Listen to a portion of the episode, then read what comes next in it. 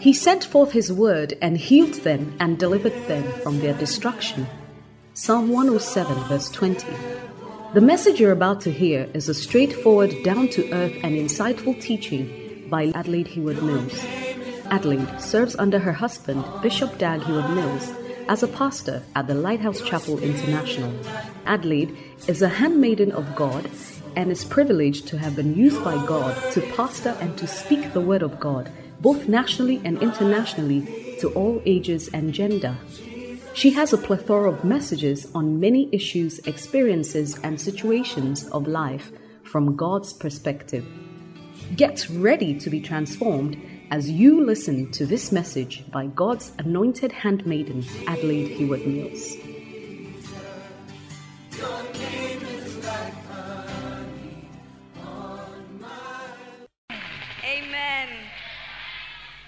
A joy to be here this morning. Well, shall we share a word of prayer? It is the word of God. The Bible says the flower withers the grass withers and the flower fades, but the word of God stands sure forever. This morning you want to pray that the word of God will be sure in your hearts and in our lives. Shall we pray?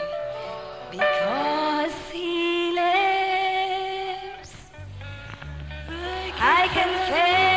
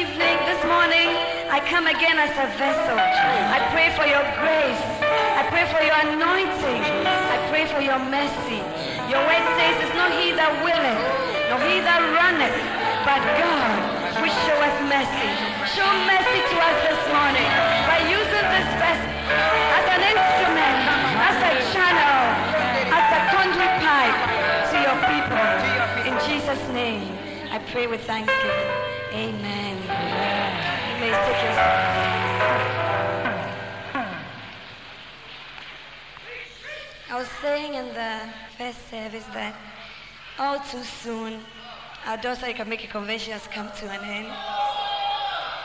I think that you have done very well. You have behaved like people who have had a year to prepare, although you had very short notice. And I salute you this morning. You are indeed a mega church. Amen. I thank God for your very tall, dark, and handsome pastor. and his beloved wife. In fact, his wife has helped me a lot, you know, in coordinating the daughter you can make it in Europe, in North America, and everywhere.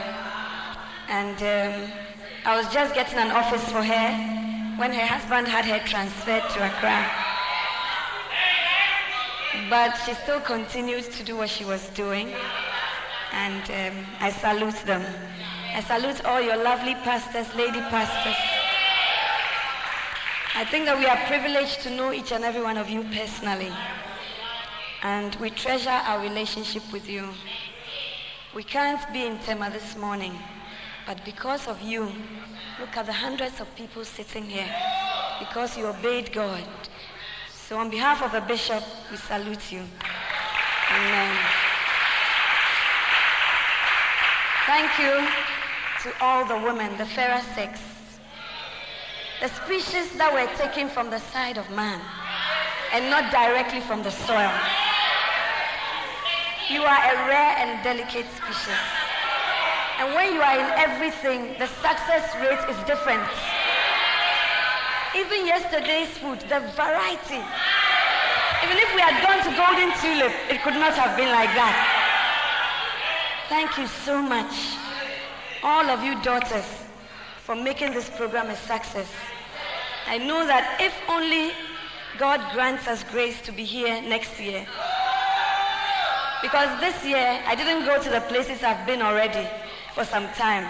But I'd been to Tema only once. That's why I came here. So next year, I don't know my itinerary. As the Lord opens the door, we will flow. So God bless you. And the men, there are very few men like you who are not intimidated by women, by our success, or by the call on our lives. But you have really been a part of this conference. I don't know what we would have done without you. We salute you for even sewing daughter shirts to wear. And above all, thank you for the CD. Daughter, you can make it. I believe that we will use it as a signature tune for all our daughter tapes before the message comes. We believe that we go to Amsterdam, Vienna, London, and everywhere to the glory of God. Amen. Hallelujah. I also came with some three lovely ladies. Lady Pastor Adelaide from our church in Zimbabwe, please stand up and give us a wave. She has been my roommate since I went to the university. And she was the maid of honor for my third marriage ceremony because I had my marriage in series to the same person. I can't tell you that story this morning. And then Mrs. Ife Asma, who has been chauffeuring me in her brand new BM. Ife, please stand up and give us a wave. And then my able assistant, Mrs. Shelly Tim. God bless you all. Thank you for believing in me. Amen. This morning, I'm going to be very brief, I hope. and I want to talk to you about the daughters of Eve.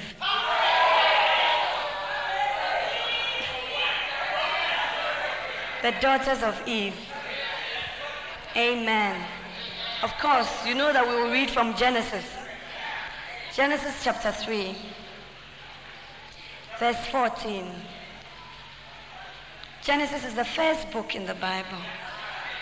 If you know the different types of Permin cream, please try and know the different types of books in the Bible. Amen. And the Lord God said unto the serpent, Because thou hast done this, thou art cursed above all cattle, and above every beast of the field, and upon thy belly shalt thou go, and dust shalt thou eat all the days of thy life. And I'll put enmity between thee and the woman, and between thy seed and her seed. It shall bruise thy head, and thou shalt bruise his heel.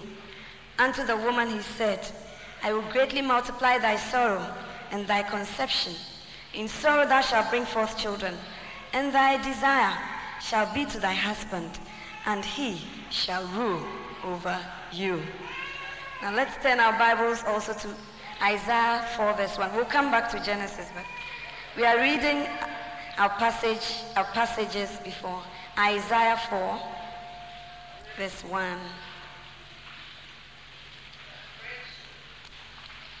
Are we there?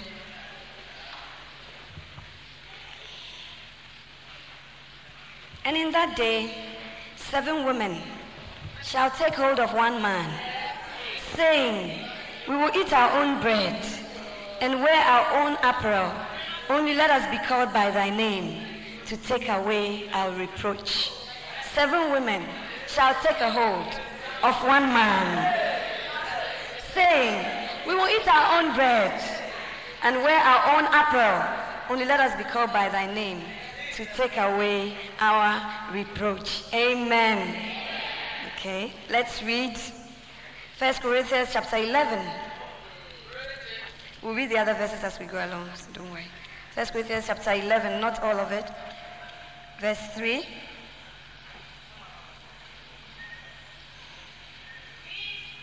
First Corinthians chapter 11, verse 3. But I will have you know that the head of every man is Christ, and the head of the woman is the man, and the head of Christ is God. Verse 8. For the man is not of the woman, but the woman of the man. Neither was the man created for the woman, but the woman for the man. Verse 11. Nevertheless, neither is the man without the woman, neither the woman without the man in the Lord. Amen. Now, what do I mean when I say daughters of Eve? You know, Eve was the first woman to be created by God. As I tell you, woman is a refined species, so she was taken from the side of man. That is why the Bible says, dwell with us according to knowledge. It is only high tech things that need to be studied. Ordinary things are easily understood. We were not taken directly from soil, we were taken from the side of man. So we are a bit more refined, a bit more polished, and therefore a bit more delicate. And so you have to go to school to live with us. Because sometimes we can be very excited and happy. And then sometimes we can be another way. And then you will just be wondering, is it the same person? Is it uh, temperament or that is how women are? If you dwell with us according to knowledge, I realize that it takes very little to please a woman. It doesn't take money, buying big things for her. It takes attention. It takes showing that you care. Not that every time the house is clean, there's no comment. But every time something is dirty, then you remember to give a comment. She just needs a little appreciation and a few raps, and she will do so much.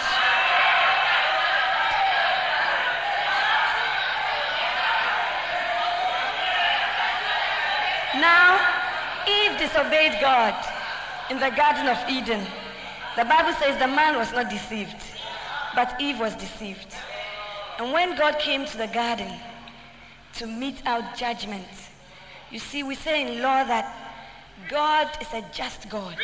Even though He is all knowing, He always gives you what we call the audi alteram partem rule. And that is, you have a right to be heard. Even when God knows that you have sinned, you've done wrong, you have a right to be heard. And that is why when he came to the garden, he said, Adam, what is Eve? What is this thou hast done? He asked them, Where are you and what is this thou hast done? So even when you know the facts, sometimes it pays to listen to somebody. And in fact, in law, we study this as the first basis that God came to the garden and God asked, that what have you done and where are you and all that. And Adam said, the woman you gave me. And Eve said, he waited for everybody to present their case. And so based on that, comes the audi alteram partem rule. So God is the chief lawyer and the wisest person before anything else. Amen. But when God came to the garden and he asked them, Adam said, the woman you gave me, he said, the serpent beguiled me and all sorts of blame games that they were playing. And then when God came, he judged the devil first. He said that you will crawl on your belly, you will eat dust, I will put enmity between you and the woman, and between her seed and your seed. You will bruise her heel, but she will bruise your head. And how many of you know that when the head is destroyed, the animal is finished? And that was Satan's punishment. It wasn't the woman's punishment that the serpent would bruise her heel. It was the devil's punishment that the woman would bruise her head. So women, we are victorious women. And for this reason, the Son of God was made manifest, that we may destroy the works of the devil. But what I want to dwell on this morning is that women grow up in a very seemingly disadvantaged environment. If it's rape, it will be a woman. If even there's infertility in a marriage, it is assumed that it's the woman's fault. But medicine has proven that 40% comes from females, 40 from males, and 20 from both. But then society has always told us that it's the woman. And often we hear about the woman. Untumingo, it means it's the woman. We go to the workplace, and sometimes you are due for promotion. But because you are a woman, you may not be promoted to a certain level. Because you're a woman, sometimes when you tell people what to do at work, they say she's Margaret Thatcher. But when a man says it, he gets away with it because he's a man. So it seems that women are laboring under a certain curse, as it were. But God has provided a way of escape. And God has provided a way of blessing. So, how do we squirm through all our difficulties? And even what are some of our difficulties? How do we overcome them? First of all, we have to recognize the reality of the curse in the garden. Recognize the reality of the curse in the garden. When God came, He said that I will greatly multiply thy sorrow and thy conception in sorrow. Thou shalt give birth or bring forth children, and thy desire shall be to thy husband, and he shall rule over you. Now, what women have done is that we have taken this case and we have gone out into the working world as well and taken Adam's curse because it's out of the dust you will bring forth, out of the sweat of your face you shall eat. We have added that one and we've added it to our Eve curse and it looks as if we are laboring under two burdens. Amen. But you see, that I will greatly multiply thy sorrow and thy conception and thy desire, but I will treat the desire before I come to thy sorrow and thy conception. Now, when the Bible says thy desire shall be unto your husband, what does it mean? Many women don't feel complete unless they are married. They can be the managing director of company X, it doesn't matter. They can have all the things they have in this life. And sometimes even it's a very foolish man proposing to them. But they still want that before they feel complete. Is it a wonder that the Bible says in that day seven women shall take hold of one man and say, Take us to be your wives. We will buy our own food. We will take care of ourselves, buy our own apparel. Only let us be called by thy name. Only Mrs. That's all that we want. So it doesn't matter the miracle God performs in your life. It doesn't matter the many blessings that come your way. Once you feel that you are not owned by man, you think that your life is not complete. And that is because it's a curse. Thy desire shall be unto your husband. It means that if this is your desire, you hand it over to a man. What does it mean? That you have the desire to do masters, but it's with the husband. And he determines whether he will allow you to go and do the masters or not. Your desire shall be unto you. It's in his hand and he does with it what he likes. Thy desire shall be unto your husband, he will rule over you. Many times, as I was saying yesterday, women have wild dreams. I'll become a surgeon, I'll become an ONG uh, specialist, I would be a lawyer, I will uh, specialize in uh, legislative draftsmanship, and so many things. You have so many dreams. I'll go to Seattle, I'll read this. After that, I'll pass it, I'll do that, I'll fulfill a lot of things. Then she meets a man. The man said, Oh, you're going to Seattle. Me, I want to stay in Be here. No. Your desire shall be unto your husband, and he will rule over you. So even the geographical area where you have to be, or sometimes even the church you have to be in, is determined by your husband. So, ladies, before you give that desire to somebody, see whether he's fit to hold that desire and determine where you will go. Amen. Many years ago, is that sure you haven't told me how much time?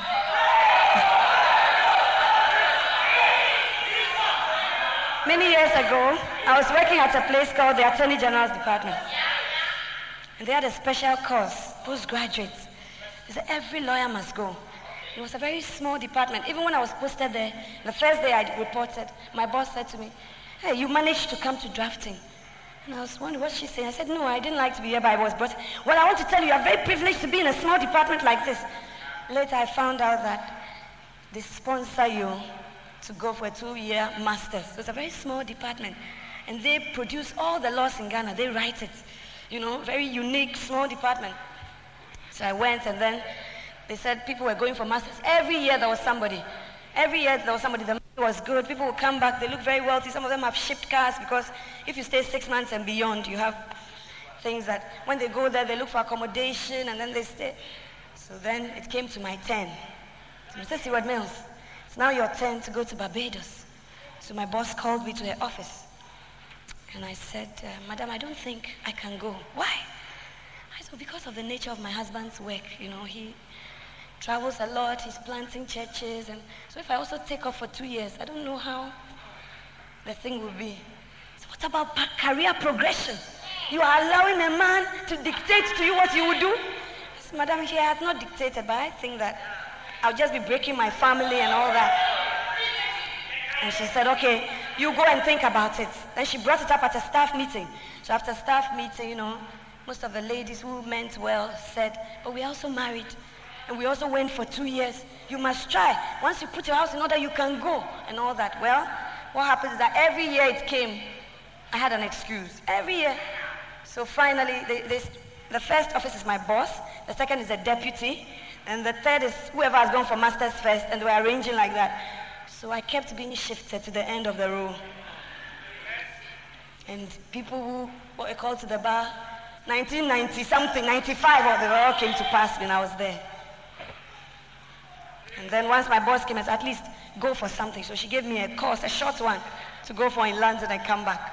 So at least it means I've also done a little postgraduate, but you know, it's not a two-year stint.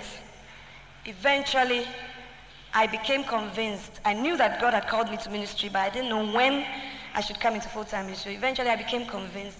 Then I went to tell my boss I was resigning. So to do what? I said to help my husband. That thing that your husband is doing, is it not enough for one person to be in it? Adelaide, you're going to add yourself. Do you know the risk? And if you look at the newspapers, the things that these Colegono people have been doing, how, why do you feel secure to give up your profession for such a thing like this? And, you know, your husband may be good today, but how do you know if he won't change?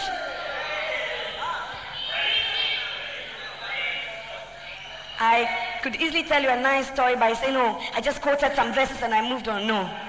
I thought, I prayed, I cried, I asked God, is it you? And then eventually I resigned and came into full-time ministry. But the bottom line of all this that I've said is that if I had had dreams set in iron that after two years I'll go to Barbados. After that, when I come, I'll become principal state attorney. Then I'll go to parliament and show the Lord that this is. It's good to have dreams, but don't set them in iron because life is not like oil. There are many junctions in life. Amen. So when the Bible says that your desire shall be unto your husband, he will rule over you, you can turn it around for good.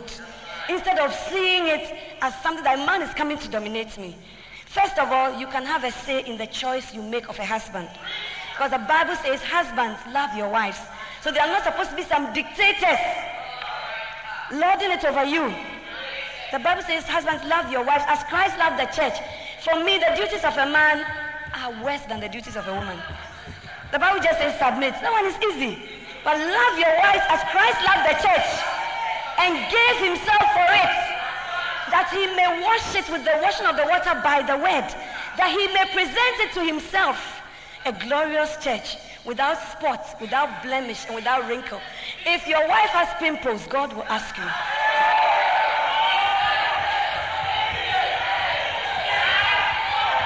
Without spots, without blemish, without wrinkles. We are supposed to be looking ever green and ever fresh. The Bible says, No man hateth his own body, but nourisheth and cherisheth. To nourish is to give the necessary ingredients and nutrients for the thing to grow properly. To cherish is to hold dear and in high esteem. As for me, I'm glad I'm not a man. Because God will ask you. Some of us, we are busy washing the water of the word, the church of God. But what about your wife? Who is the neighbor closest to you? Mercy for the husbands.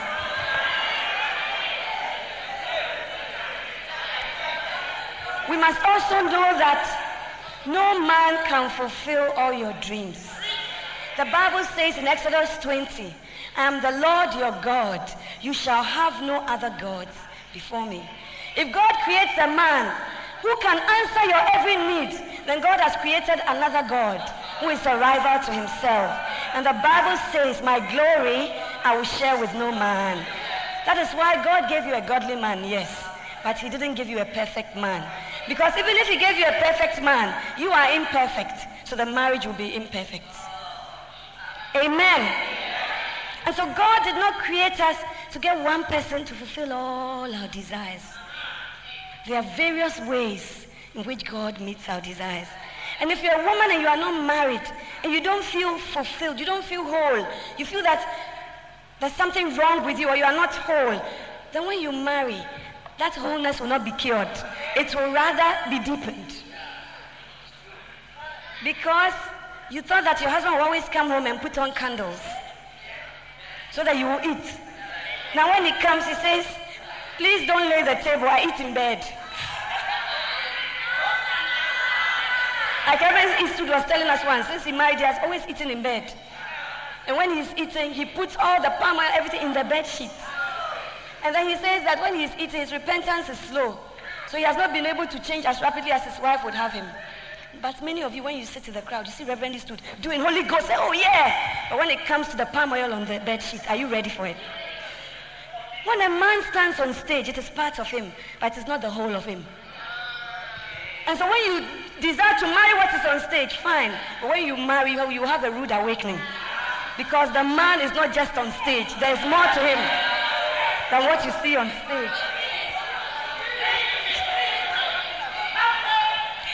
Amen. And so we have to feel that there's some worth in us. And we have to know in Christ that we are complete in Christ. So that it's not the man who is coming to bring completion to your life, but the two of you coming together are two whole people coming to form one whole. But if you are broken, you are leaking issues all the time, you are leaking, and you have not been healed or put whole yet by the Lord. When you marry, you transfer all your problems to your husband, and you will see him as the source of all. I'm not happy, it's you. I'm not excited, it's you. I'm not laughing, it's you. I'm not smiling, it's you. I don't have money, it's you. I don't have this, everything. You will think that's your husband. But if you would turn your eyes unto Jesus and you will begin to nurture your relationship with Him, the Lord will speak to you. The Lord will tell you, I have loved you with an everlasting love. The love of God does not change. Some of you, your spouses have condemned you and you feel there's nothing good in you. But turn around and look in the mirror of the Word, and you will see that you are fearfully and wonderfully made. You will see that there's something good in you after all. You will see that you shouldn't allow man to judge you. The Bible says, let man be a liar and let God be true. Let man, including yourself, you are accessing yourself by your past, by your history, by your failures, by your weaknesses, but see yourself as complete in Him and pride yourself more on the fact that you are a child of God. More than what you do. That, oh, I'm the bishop's wife. So that means that I'm complete. Who told you? When you become the bishop's wife, you will have more issues. And if that is what your completion is built on, it will go up because God will not allow you to build a foundation like that. You know, it is a hunger that God has put in every man to thirst after Him and to find Him. And we are not going to find that quenching of the thirst in any mortal man. So, women, let's stop being deceived and following things that are not of God. Now, under the law, we are told that your desire shall be unto your husband and he will rule over you. But under the new covenant, God says, instead of him ruling over you, you decide to submit unto your own husband. Amen. And submission is more dignifying. Ladies, your weapon is in submission. Your weapon is not in fighting back. Your weapon is not being a second boss. Your weapon is in submission. Remember that Jesus learned obedience through the things he suffered. He humbled himself and became a man.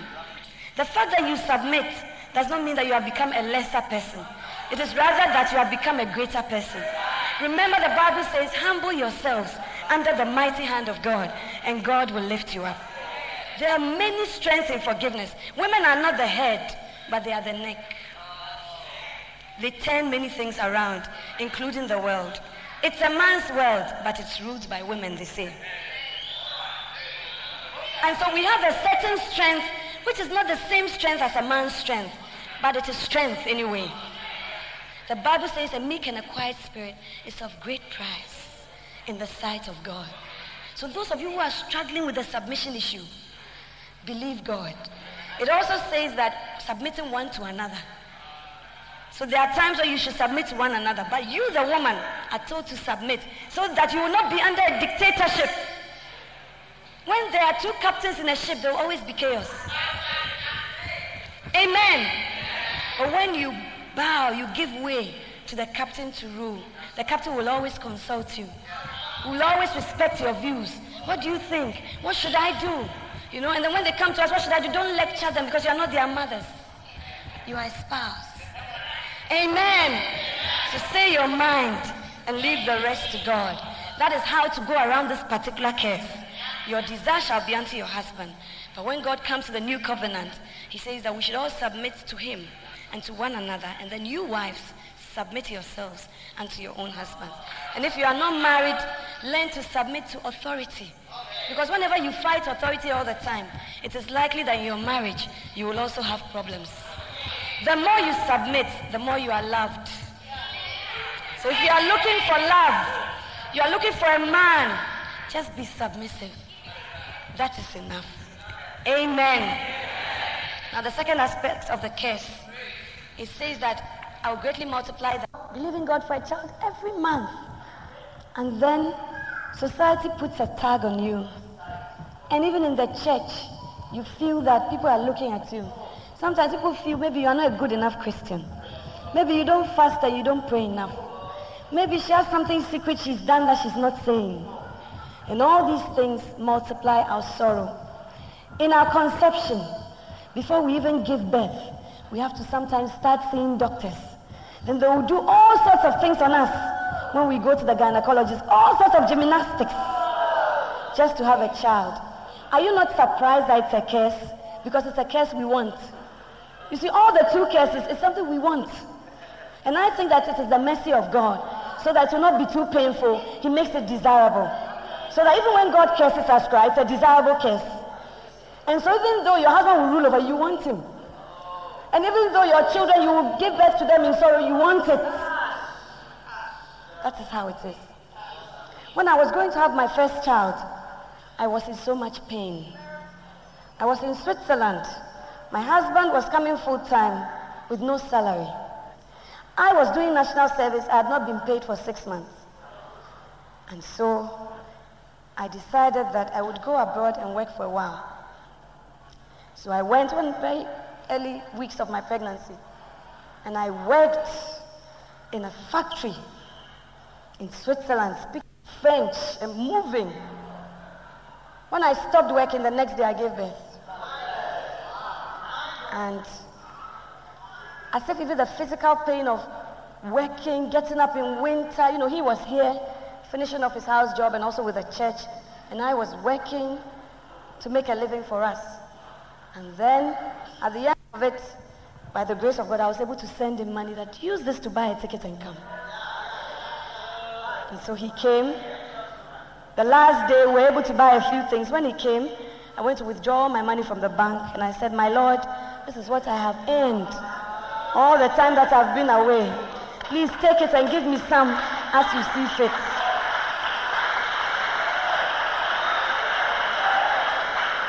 One lady said to me in the cathedral, you shouldn't preach these things too much because not every husband will be faithful with my money. Amen. And so in the night, I hadn't had a baby before, but I felt a certain pain that I've not felt all my life before. And So I woke my husband up and I said, I'm in such pain. Can we go to the hospital now? He said, Oh, the pain just started. Okay, then he looked at his watch. The contractions are far between. Okay, you mommy, I'm going to the bathroom to bath. I said, Bath? Do you know what labor is? What are you telling me about bathing?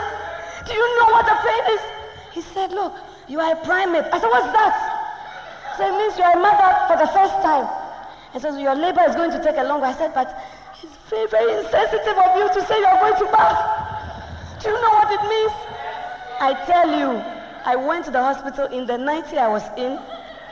It was a blue nightie, green and orange bedroom slippers, and a purple shawl. And those of you who know me know that I don't like to dress like that. But when my sorrow was multiplied in my conception, nothing else mattered. And as I was lying there, mm, mm, he was bathing.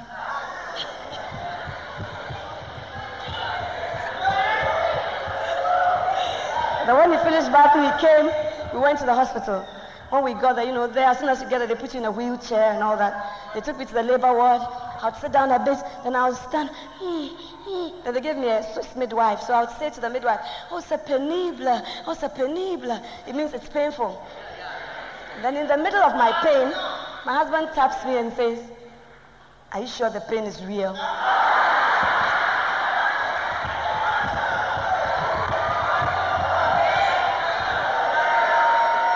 And I'm like, why are you saying that?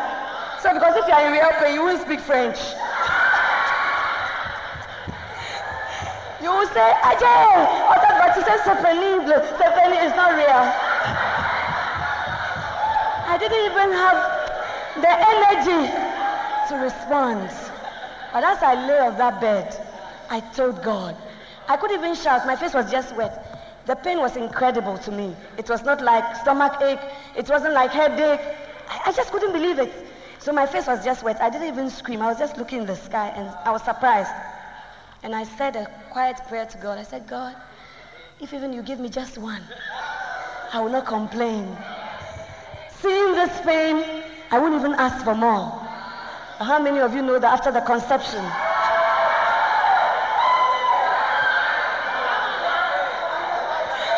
it wasn't so. So even though you have sorrow in your conception, you go again and again and again.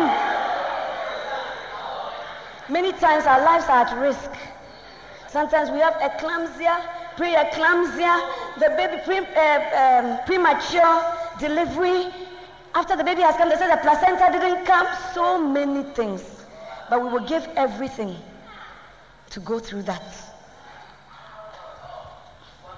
Amen. And our sorrow is multiplied, but we still go after our multiplied sorrow. So, what is the way of escape that God has provided for the daughters of Eve with this case too? I want you to turn your Bibles to 1 Timothy 2, verse 15.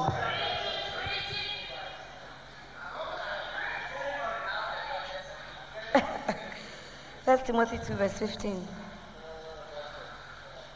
But the grace of God is making childbirth an exciting thing in spite of our pain. So sometimes, you know, let's not focus so much on the pain we go through to get something. But the joy, the Bible says that when we have the baby, the joy makes us forget the pain. You may not forget us in memory, but it's not something that affects you and makes you not want to have a child again. Rather, you go one, two, three, four. First Timothy 2, verse 15. Notwithstanding, she shall be saved in childbearing if they continue in faith and charity and holiness with sobriety. The Bible is saying that even in childbearing under the new covenant, daughter of Eve, God has provided a way. You will be saved in the childbearing. You will not lose your life in the childbearing. The Lord will make you a protective shield around you if you continue in faith and in love and in holiness with self-control. Usually we think that love, holiness, this, they are just things that are said. And we don't think that's even linked to our childbirth. But God is saying, notwithstanding all your problems, you will be saved in childbirth. Not if you start, but if you continue in faith, in charity, in holiness, with sobriety. God has made a way out of the curse. Amen. And it's for us to recognize that way of escape and to go through it. The other way to overcome the curse has been through medicine. God, by His grace, has provided medicine. So they will give you pethidine. They will give you epidural to lessen the pain and to make childbirth possible. Now we have all sorts of surgical maneuvers that they can do to take the baby out. So if the baby may be very tiny, but your sorrow is reduced because they take it out so that you can live. So God has, through medicine and through His grace and through His word, provided a way of escape. So there's no curse, daughter of Eve, that God has brought your way that He will not turn into a blessing and give it back to you for His sake. Amen. One of the ways to overcome the curse, I said, is to recognize that no man can meet all your needs. Now look at Rachel. She was loved by Jacob. There was nothing that, I mean, some of you think that if I get a man who loves me, bah, then all my problems are solved. So she met Jacob who loved her and was prepared to work 14 years to get her. And yet Rachel was not a satisfied woman. I have another sermon that I call Daughter, You Have It All. It's based on this Rachel story. When Rachel still was not, she wrestled with her sister. She went to get maids to give birth. She decided to quarrel with Jacob. So at a point, Jacob had said, Am I God to give you children? Am I God? So, in spite of the fact that she had a husband who loved her and did not even love Leah, just her, she was not satisfied because no man can give us everything. And no man can give us all the comforts that we need. Sometimes you are hurting. You tell your husband. Sometimes I tell my husband, oh, the way this person behaved, I didn't like it. Oh, just forgive, forgive and move on, move on. How many of us know that it's not just forgive and move on, move on, move. You want the person to say, oh, what happened? She did this and that. Oh, I see. So how do you feel? I feel terrible. I feel that she did it to spite me. I feel that this is, oh, don't worry, you know. People behave like that and I really share your pain, but to be all right. Then I become calm. But when you just tell me, forgive, forgive, forgive, and move on, it's not the same. And it is in some of these moments that I recognize that only God understands everything.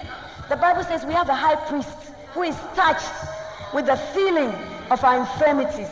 Sometimes it's not that the men don't want to understand, but their perspective is different. Totally different. You are standing here, they are standing over there. So they are looking at the thing from different angles. So as you have come and then you are talking, when your mother came, I didn't like how she treated me, and then they don't want problems they can't solve. So they say, oh, it's okay, it's okay, let's just move. What's all this? And then you feel, who is going to understand me? But the Bible says, let us therefore come boldly unto his throne of grace that we may find mercy and grace to help us in our time of need. Not in our time of plenty, not in our time when everything is all right, but in our time of need. When you are going to the throne room, you don't need an appointment. When you are going to the throne, you don't need a schedule. God is never in a bad mood to see you. God will not say, I'm sleepy. When I wake up, we'll discuss it. He will always be there for you. So, ladies, cultivate your relationship with the Lord. The next step, maintain other interests and other healthy relationships. Bishop says that women need to talk. Not every woman may have a sanguineous trait to talk all the time, but they need to discuss. You see, women need to discuss. They can't just uh, put the thing under the carpet or just decide that it's gone. When they talk, it brings healing. And I think that's what the Bible says confess your faults one to another that you may be healed. As you talk, healing comes. Sometimes it's not even the solution, but it's just that you shared it with me. Sorrow shared is half sorrow, and joy shared is double joy. So, men, have time to sit with your wives and listen to her And don't say that it's just chatter, chatter, things that are not important. You also talk about soccer. You also talk about things that we also may find light. But we listen to you, hopefully. So, ladies, maintain other interests. Don't let your whole life be just your marriage. It can't be. You need women's relationships, as I preached in the first service. You need woman to woman. You need an older woman. You need a younger woman. You need somebody you can share with. You need a prayer partner sometimes. Pray that she's godly. But sometimes when you tell your problems before you know she's marrying your husband. Mercy. The virtuous woman, when you read the Proverbs 31, she was doing so many other things. She worketh willingly with her hands. She seeketh wool. She goes where the merchant ships are. She rises up early to give him. Her life is full, not just her husband. She considers a field, she buys it. She looks at things and she says, oh, this thing will be good. Let me invest in it. This thing that I'm doing, it will yield this. Let me go and meet the merchant. The Bible says that she opens her mouth with kindness and she stretches out her arm to the needy. So when you are busy ministering to others, touching other lives, pursuing other things that you are interested in, you don't get focused and become depressed. Amen, ladies? I preached this once in a church on the Proverbs 31 woman, and the psychiatrist who had done postgraduate in psychiatry came to me and said, This is what we are advised in psychiatry that you should maintain other interests and do other things so that you will become a healthier person. Some of you, it's time to go back to school. You are sitting there, you finish having your children, you are just there. Some of you, you may not go to the classroom, but there are different ways of learning. You can enhance yourself. Add some computer, read some books, study the word, become a shepherd so you can preach to others.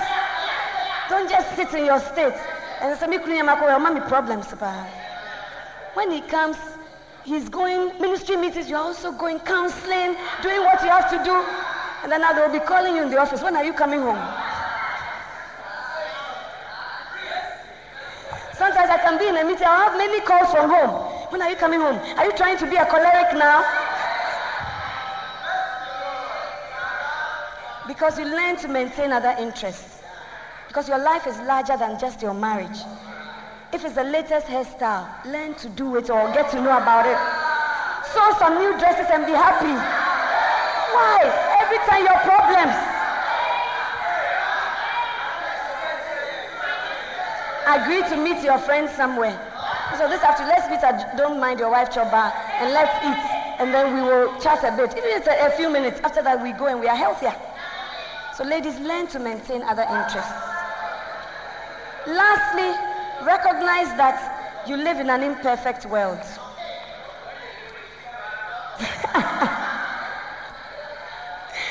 recognize that you live in an imperfect world. Second Corinthians chapter 5. 2 Corinthians chapter 5, verse 2 to 4. If you don't do anything, whenever your husband goes for church workers, you are sitting at home.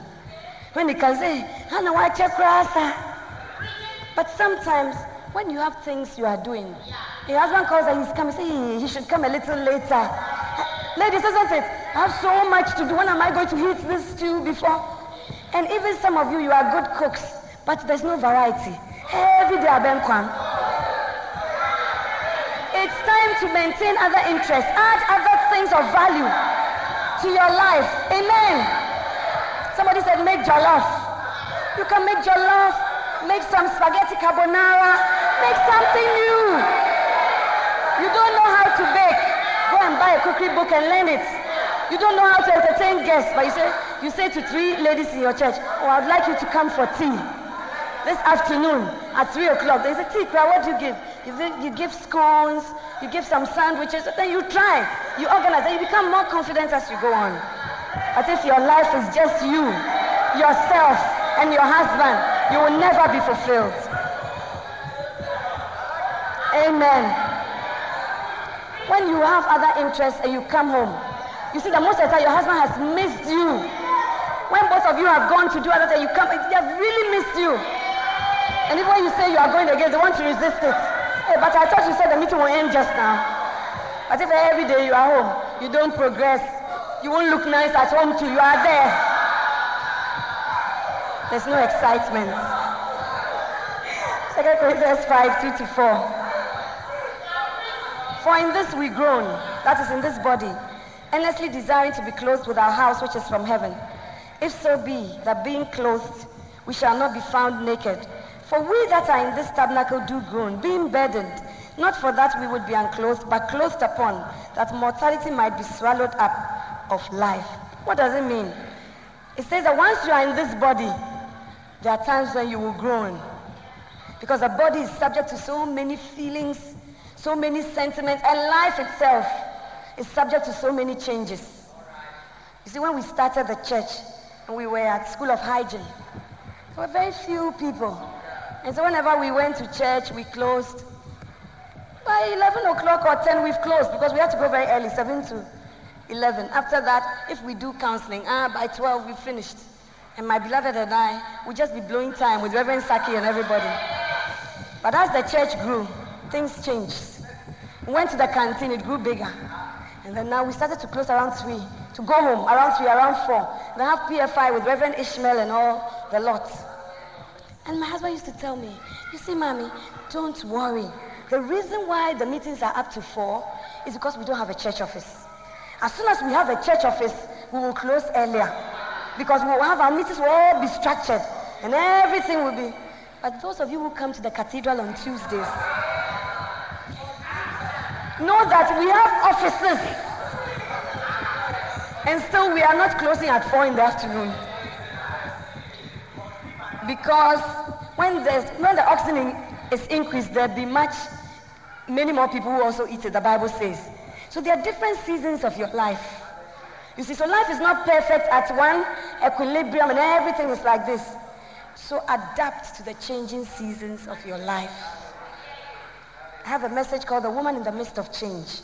The Bible says that so long as we live, seed time and harvest, day and night, sun and summer and winter, they will never cease. So there's no one day that will be all winter, all summer, all day, all night. Your life is changing. The seasons of your life are changing. Even your needs are changing. And the needs of your spouse are also changing. So pray that God will give you the grace to adapt to the various changes that come about. When you, only the two of you are married, it's different. When you have children, it's another ball game. When they are toddlers, it's different. When they are teenagers, like my two boys, it's a totally different picture. Now you say, we want to go to Takoradi for a convention. Oh, really? I'm also having Niaite over for the night. So which one are we doing? When they were toddlers, you could just carry them and they'll go with you. But when they become teenagers, they also have an agenda of their own. I said, we are going to this place to see this person. And one of them will say, can I pass? I said, what? Can I pass? Because I want to spend my time reading in my room. I don't feel like visiting. At first, I got very surprised. Ah, but this I've always carried them with me. How come things are changing? Because we are in a different season of our lives. There used to be times I just choose clothes for them, they'll wear it. Now, when I choose it, they say, Mommy, no. Listen, we don't. I want to wear something else. Different seasons of life. So there's nothing like a perfect life. The Bible did not mince words. There are many other afflictions of the righteous, but the Lord delivers us from them all. So sometimes when your husband disappoints you or he lives under your expectations, know that he's human. And he will disappoint you sometimes. Just like you will disappoint him. He will say, I'll come at five, and he will come at eight. Because he's human. And so let us accept that in this tabernacle we groan. And that life is not as perfect as we would like it to be. But God has promised that for everything that comes, he will give you grace, overcome, and to prevail. The Bible says that when the enemy shall come in like a flood, the Spirit of God will raise up a standard against the enemy. And one way to keep your spirit, in spite of all the changing scenes of life, is to develop a thankful attitude. The Bible says, in everything give thanks. Not for everything, but in everything. For this is the will of Christ Jesus concerning you. When you develop a thankful attitude, you become less critical. When you develop a thankful attitude, you don't grumble and mumble. The Bible says when you grumble, you give place to the devourer. But when you begin to look, in spite of all my problems, there are certain things to be thankful for. The Bible says, let us therewith be content, having food and raiment. And Paul said, I have learned how to be abased and how to abound. Amen. So come to that place where you always learn to abase, learn to abound, determine, depending on the seasons of your life. Develop a thankful spirit.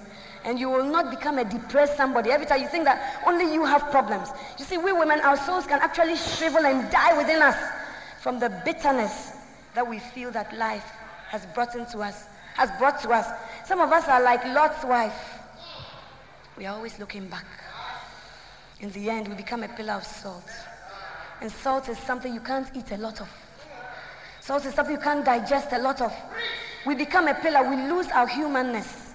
We lose our sensitivity. We lose our ability to even feel for other people. And we become a pillar of salt. But the Bible says that in spite of all things, look round. You will see that God has been good to you. Daughter of Eve, God has provided many ways of escape through his word. And if only you will accept it, you will turn the curse around. And instead of the curse, there will be a blessing. God bless you.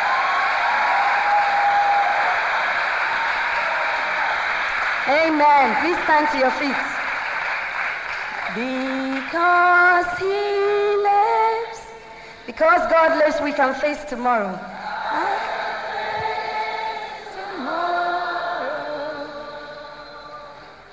Because he lives. All fear is gone.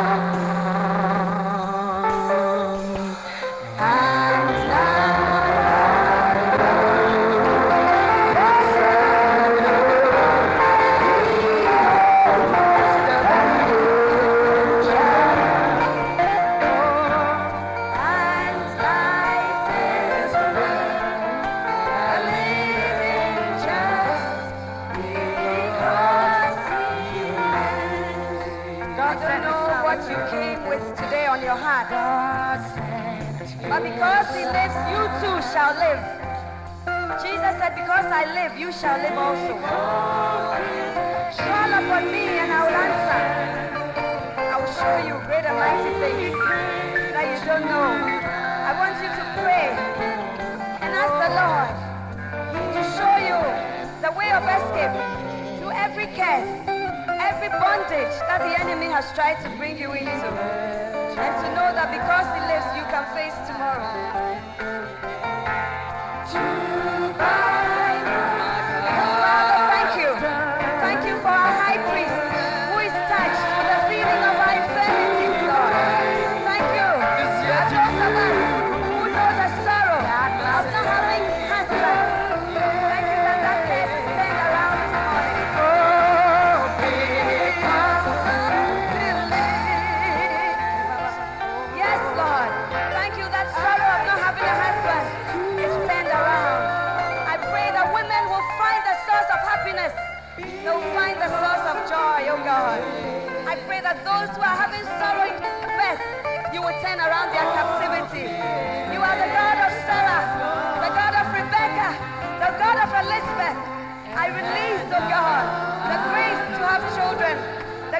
Conceive, and the grace to go home with a baby. I release that grace upon your women this morning. And those with any threatening situations in their pregnancies, in their marriages, in their homes, I arrest every situation in the name of Jesus. And I ask that the presence of the Lord will brood and protect and keep and guide. Yes, because you live, may your people be able to prevail in their tomorrow. Thank you, Lord.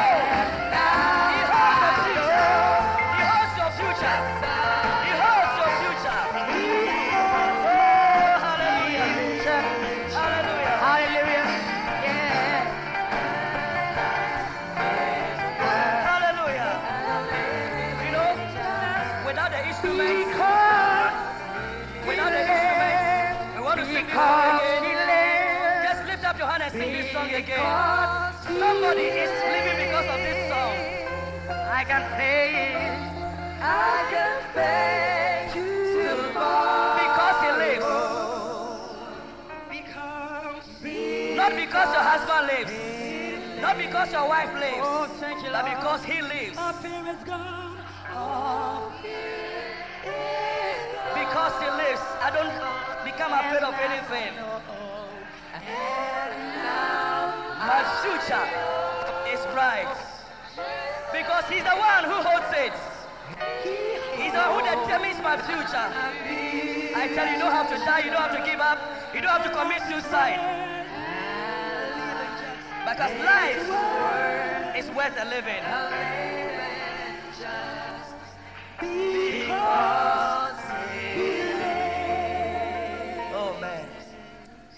Because he lives. Because he that died and rose again is alive. You can face tomorrow. Your future is not destroyed. Your life is not destroyed. Your life is not empty. Forget about tomorrow.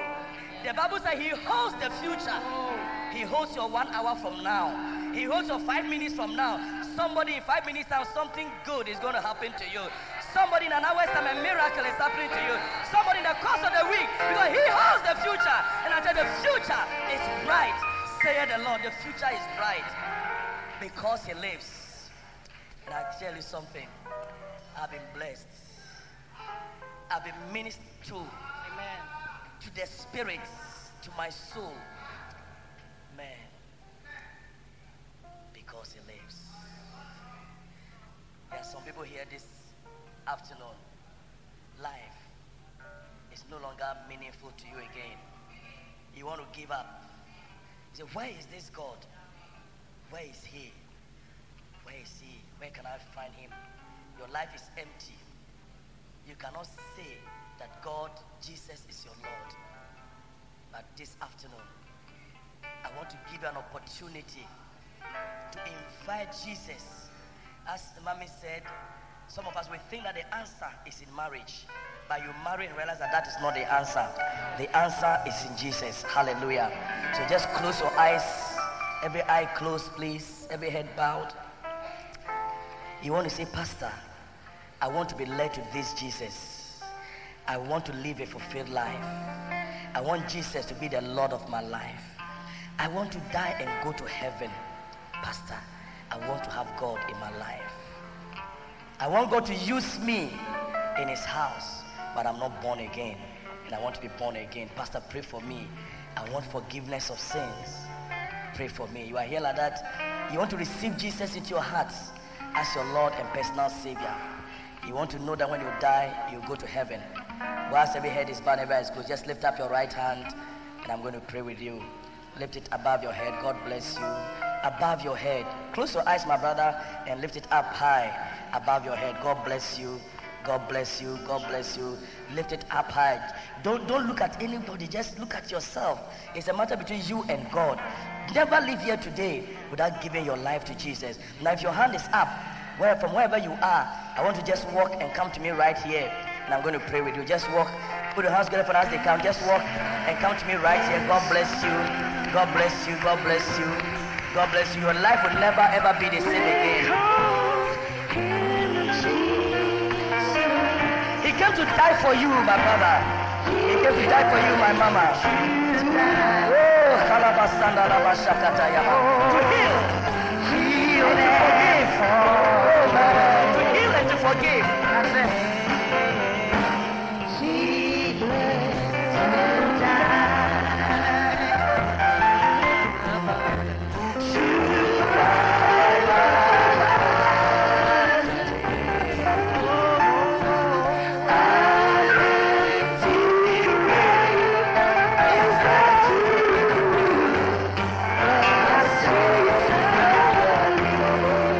That's it. I tell you something.